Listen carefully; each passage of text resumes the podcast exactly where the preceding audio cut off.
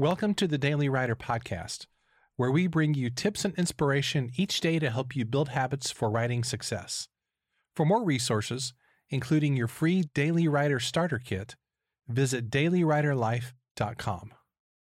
One of the most inspiring stories from the world of music comes from the rock band The Foo Fighters.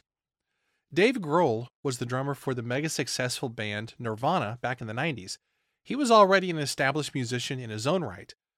But when the lead singer of Nirvana, Kurt Cobain, committed suicide in 1994, nobody expected Dave Grohl to form his own band and take on the role of a songwriter and a lead singer. Now, by that point, Dave had been writing and recording songs for a long time, so the very next year, in 1995, he released the first Foo Fighters album. Not only did he write the songs, he also played all the instruments himself. Now, a few years later, by 1999, the Foo Fighters consisted of a full band and had released two more albums.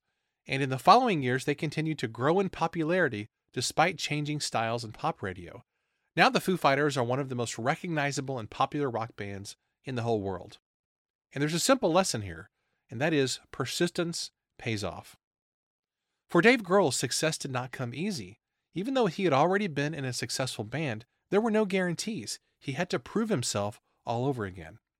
Yet he persisted. He kept doing what he loved, and he assumed that his hard work would eventually pay off. Thomas Edison once said, Many of life's failures are people who did not realize how close they were to success.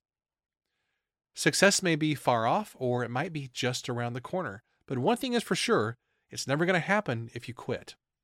Why? because the thing that makes you successful is your persistence, and you carry that around with you wherever you go. So don't quit. Don't give up. Keep on plugging away at those writing projects that are so important to you. One day you're going to look back and say, I never knew I was so close to success. Here's today's challenge. What are you tempted to quit right now, and what would it look like for you to keep on going for just one more month on that project? A big thanks to today's sponsor, Thumbprint Creative. You've probably heard the saying, don't judge a book by its cover. But in the book world, it's absolutely not true. People do judge the quality of a book by its cover, and in fact, the cover design is the first thing people notice about a book. That's why my graphic designer of choice is Kristi Griffith, owner of Thumbprint Creative. I've worked with Kristi for many years, and she's designed covers and interior layouts for my own books my ghostwriting clients, as well as lots of books for friends that I've sent her way. Kristi works closely with you to design a layout that perfectly captures the theme and genre of the book.